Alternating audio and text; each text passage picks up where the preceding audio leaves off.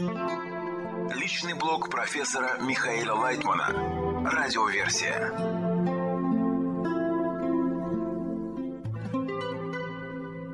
Материалы персонального блога Михаила Лайтмана от 13 февраля 2024 года. Как возбуждать трепет? Вопрос. Такое чувство, что работая в группе, мы ощущаем только любовь. А как мы можем возбудить трепет? Ответ.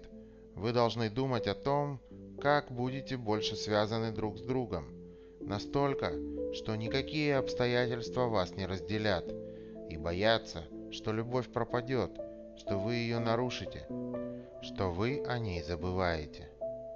Вопрос. Как правильно пользоваться страхом? Ответ. Пользуйтесь им так, чтобы он не позволял вам приближаться к тому, что вам не нужно на духовном пути, и не отрывал вас от того, с помощью чего вы двигаетесь к цели. Из урока по статье из книги Шамати 11 февраля 2024 года. Радиоверсия. Капля страха к ложке любви. Вопрос. Что особого добавляет страх, что только вместе с ним состояние любви будет совершенным? Ответ. Дело в том, что мы эгоисты, любим только себя. Поэтому мы должны добавлять страх туда, куда обращаемся с любовью. Каждый из нас должен понимать, что даже если он любит кого-то, все равно желательно, чтобы к этой любви присоединялся страх, тревога. А вдруг я люблю недостаточно – Вдруг делаю для него что-то такое, что он станет пренебрегать мной. И не потому, что ваш эгоизм боится этого, а потому, что вы не желаете, чтобы между вами были такие отношения.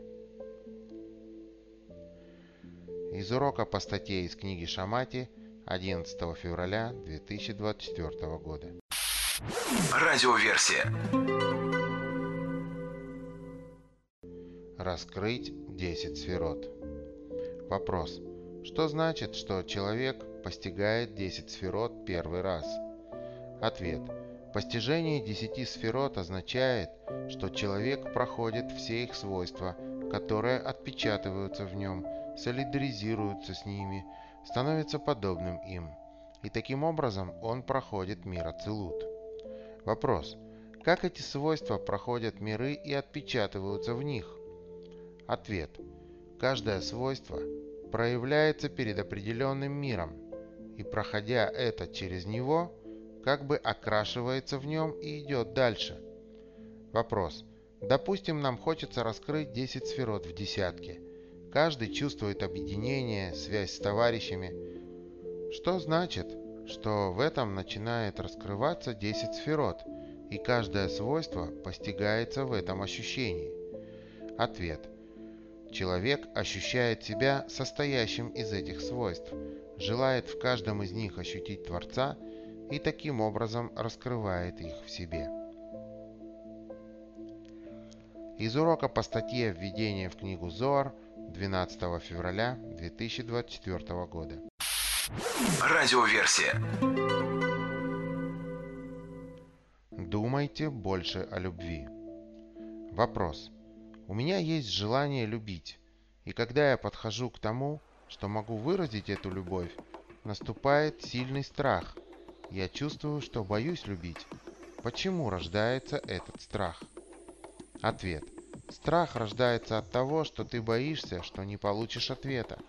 Но дело в том, что мы всегда получаем ответ. Самое главное даже не ответ, а то, что в нас возникает вопрос к Творцу – какое-то обращение к нему. В принципе, это то, что Творец возбуждает в нас. Вопрос. Как все-таки оторвать себя от страха, чтобы идти к любви?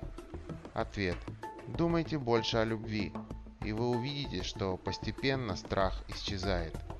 Он необходим только для того, чтобы еще больше развивать любовь.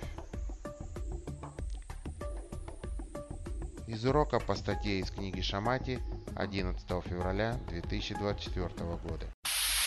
Радиоверсия. Привести мир к доброму состоянию. Цитата. люди лишатся уверенности в жизни и будут уготовлены нам кровавые расправы и смерти разных сортов в ближайшие годы, пока не признаются, что нет у них никакой идеи, как это предотвратить. Конец цитаты. Баль-Сулям. Последнее поколение. Если человечество будет развиваться своим разумом, то оно обязательно станет встревать во всевозможные неприятные события и подвергаться самоистреблению. Единственная возможность уцелеть от этого, достичь правильного развития и доброго конца, заключается в том, что мы будем развиваться в дружбе, любви и взаимном согласии. Возникает вопрос – Почему для развития нужен напор посредством страданий и кровопролитий? Чтобы привести человека к тому, когда он сам добровольно возьмет на себя возможность упорядочить наш мир и приведет его к доброму состоянию уравновешенности. Поэтому природа обязана привести нас к такому отчаянному состоянию естественным путем. Без этого человек ничего не станет делать, его надо вынудить. Вопрос. Вы считаете, что мы уже дошли до этого? Ответ.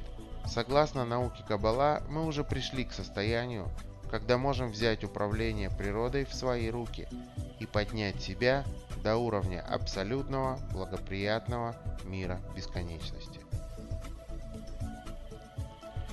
Из телевизионной программы «Эпоха последнего поколения» 4 февраля 2024 года. Радиоверсия. Чудо перевода Торы. Вопрос. В Талмуде, древнем источнике еврейской мудрости, написано «Птоломей, царь Египта, собрал 72 старейшины из мудрецов Израиля и поместил их в 72 отдельных домах. Сначала он не раскрывал им, почему он их собрал – чтобы они не советовались друг с другом заранее. Затем он подошел к каждому из них по отдельности и сказал им, «Напишите мне, то есть переведите для меня закон вашего великого мудреца Моисея». Затем Бог поместил в сердце каждого из них намерение и понимание, и все они приняли одно мнение. Затем они не только правильно перевели, но и там, где они вносили изменения – это были одни и те же изменения. Вот так была переведена Тора на греческий. Вопрос такой. Во-первых, можно ли верить этому источнику? Можно сказать, что так, как написано, так и было. Ответ. Где написано? Реплика. В Талмуде. Ответ. Так что ты спрашиваешь? Вопрос. Вопрос такой. Что называется чудом? Что 72 старейшины перевели Тору как будто один переводчик, или то, что Бог вложил им одну мысль, одно намерение. Что здесь чудо? Ответ. Чудо – это скорее всего то, что они все вместе перевели как один человек. Корнем этого было, как тут написано, что Бог вложил в них одно намерение и одну мысль. Вопрос. Как это происходит, вы можете сказать? 72 разных человека пишут без мельчайшей ошибки один и тот же текст. Как происходит, что Бог вкладывает в каждого из них? Ответ. Потому что это Бог. И потому что это 72 особых мудреца, находящихся на высшем уровне знаний. Поэтому 72. Сама цифра – это уровень высшего знания. Поэтому они смогли это сделать. Вопрос. Можно сказать, что если уж Бог вкладывает одно намерение и одну мысль, то Бог хочет, чтобы этот источник, Тора, был распространен в мире? Ответ. Это не раз сказано и прямым текстом тоже, что эти законы должны быть для всего мира. Реплика. Здесь сказано, что они смогли принять одно мнение. Ответ. Да, вот это чудо. Вопрос. Принять одно мнение – это чудо. Если раньше 72-120 человек, Синедрион – принимал одно решение, то сегодня два человека не могут принять одно решение. Два. Они должны столкнуться, каждый утвердить свое мнение. Как нашим обычным людям, обычным политикам, начальникам или просто людям, семье, принять одно решение, прийти к одному мнению? Ответ. Не хватает осознания того, что мы находимся под властью Всевышнего, и от Него все исходит. И поэтому, соглашаясь друг с другом, ты в принципе приближаешься к Творцу. Вопрос. То есть вы хотите сказать, что я как бы соглашаюсь с Творцом, который через другого мне проводит себя? Ответ. Да. Вопрос. Если я смогу на это пойти, придавить себя и отмениться, то я могу и услышать, что мне говорится свыше. Ответ. Ты услышишь Творца. Вопрос.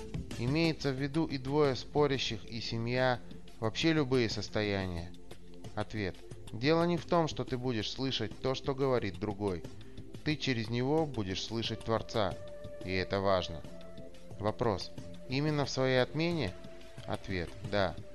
Реплика. Вы отмене придаете такое огромное значение. Ответ. Человек отменяет свой эгоизм, самое главное, что в нем есть, и желает работать только с получением извне, а извне к нему приходит от Творца. Вопрос. И чудо здесь, вы говорите, именно это отмена? Ответ. Да, это и есть чудо. Если бы мы смогли отменить себя друг перед другом, то мы бы услышали Творца. А он скрывается за тем, что мы говорим друг другу, не слушая других. Вопрос. Он и ждет, что мы сумеем это сделать, отмениться? Ответ. Да. Из телевизионной программы «Новости с Михаилом Лайтманом» 28 декабря 2023 года. Радиоверсия. Требовать добра неблагородно. Вопрос. Бенджамин Франклин писал так. Тот, кто однажды сделал вам добро, охотнее снова поможет вам, чем тот, кому вы сами помогли. Как вам такая формула? Ответ. Это хорошо, это верно. Реплика. То есть такой скептик Франклин говорит, не жди добра от того, кому ты сделал добро. Это верно? Ответ. Да. Реплика. Но я подспудно жду добра. Ответ. Да, как будто ты заплатил и теперь требуешь добро обратно. Вопрос. Да, я же тебе сделал добро. Так ты тоже сделай мне добро. Это неправильно? Ответ. Это не то, что неправильно. Это неблагородно. Реплика. То есть это по нашей природе, правда? У нас неблагородная природа. Ответ. Конечно. Вопрос. Тогда такой вопрос. Если я делаю кому-то добро, то получается, по словам Франклина, что это заразительно. Я могу сделать еще, еще и еще. Ответ. Да. Это вообще происходит как привычка и человек уже нуждается сам в том, чтобы делать добро. Вопрос. То есть можно это как мышцу развивать, просто вот такими упражнениями? Ответ. Да. Вопрос. Вы советуете это делать человеку? Ответ. Конечно. Почему нет? Вопрос. Когда вы говорите «добро», что это означает? Сделать добро другому. Что для него добро? Ответ. Я не знаю, что для него добро. Вот то, что для него добро, то и надо делать. Вопрос. А мне надо выяснять перед тем, как делать добро, что для него добро? Или я исхожу из себя? Ответ. Нет. Надо все-таки выяснять. Надо знать другого человека. Надо поставить себя в его состояние. И надо сделать такую добрую вещь, такое доброе действие, которое бы именно он ощутил. Из телевизионной программы «Новости с Михаилом Лайтманом» 28 декабря 2023 года. Радиоверсия. Говорите о других только хорошее. Реплика. И снова и снова звучат в Израиле, над Израилем, слова родителей о своих погибших детях. Сержант Йонатан Лубер погиб в боях на юге Газы. Вот слова его отца. Послушайте, это пронзительно. Из глубокой скорби и бездны боли мы сообщаем о смерти любимого сына Йонатана Лубера. В наших сердцах нет ненависти к Богу, к правительству, к армии, решению командира. Мы обнимаем весь народ Израиля и просим от всех средств связи, от каждого человека из нашего народа, пожалуйста, мы просим один день нашего единения для возвышения его души. Пожалуйста, не пишите и не транслируйте ничего, что нас разделяет. Пожалуйста, говорите только хорошее о других. Проявите добро и терпение к тем, кто принимает решения. Пожалуйста, один день единства и хороших, теплых слов друг другу. Йонатан так гордился нашим народом. Он будет счастлив там наверху. Желаем всем полной и быстрой победы и возвращения наших заложников, за которых наш Йонатан сражался, молился и так надеялся их вернуть. Амен. Ответ. Удивительно, чтобы родители могли сказать такое при таких обстоятельствах. Реплика. В самый трагичный их день жизни. Ответ. Да, мне нечего добавить. Вопрос. Вы знаете, у меня ощущение, как будто я Тору читаю. Есть у вас такое? Ответ. Да, конечно. Реплика. Как будто оттуда призыв звучит. Ответ. Но вообще, это великое искупление – это великое действие еврейского народа, который платит самым дорогим, что у него есть, и хочет, чтобы это послужило таким великим всепрощением и единением народа. Реплика. Вы как-то сказали о маме, которая говорила о погибшем сыне, что это сверху вложено. Ответ. Да. Вопрос. Вы верите и вы ощущаете, что вот такие слова, они не человеком произносятся? Ответ. Да. Это Творец вкладывает в душу человека, а затем человек уже транслирует через себя слова Творца. Вопрос. Это не преуменьшает заслугу родителей? Ответ. Нет, наоборот. Насколько они могут обнулить себя, настолько они высоки. Вопрос. Обнулить это значит не обвинять никого? Ответ. Никого. Просто передать то, что они ощущают свыше. Реплика. Вот он даже там говорит, я не обвиняю ни Бога, ни руководителей, ни начальников, ни народ, никого. Только дайте день единения. Ответ – да. Вопрос. Такое ощущение, что в этот момент эти родители чувствуют корень народа. Ответ. Да, несомненно. Вопрос. Именно это и есть мгновение правды? Ответ. Это и есть мгновение правды для чего это все происходит. Вопрос. Может быть это страшно сказать, что эти жертвы, они к тому, чтобы призывать только к этой цели? Ответ. Да. Но я бы не сказал, что они жертвы. Благодаря им наш мир поднимается, очищается. Вопрос. Скажите, что по-вашему надо сделать, чтобы вот эти ростки, эти просьбы упали в почву, достойную этого? Ответ.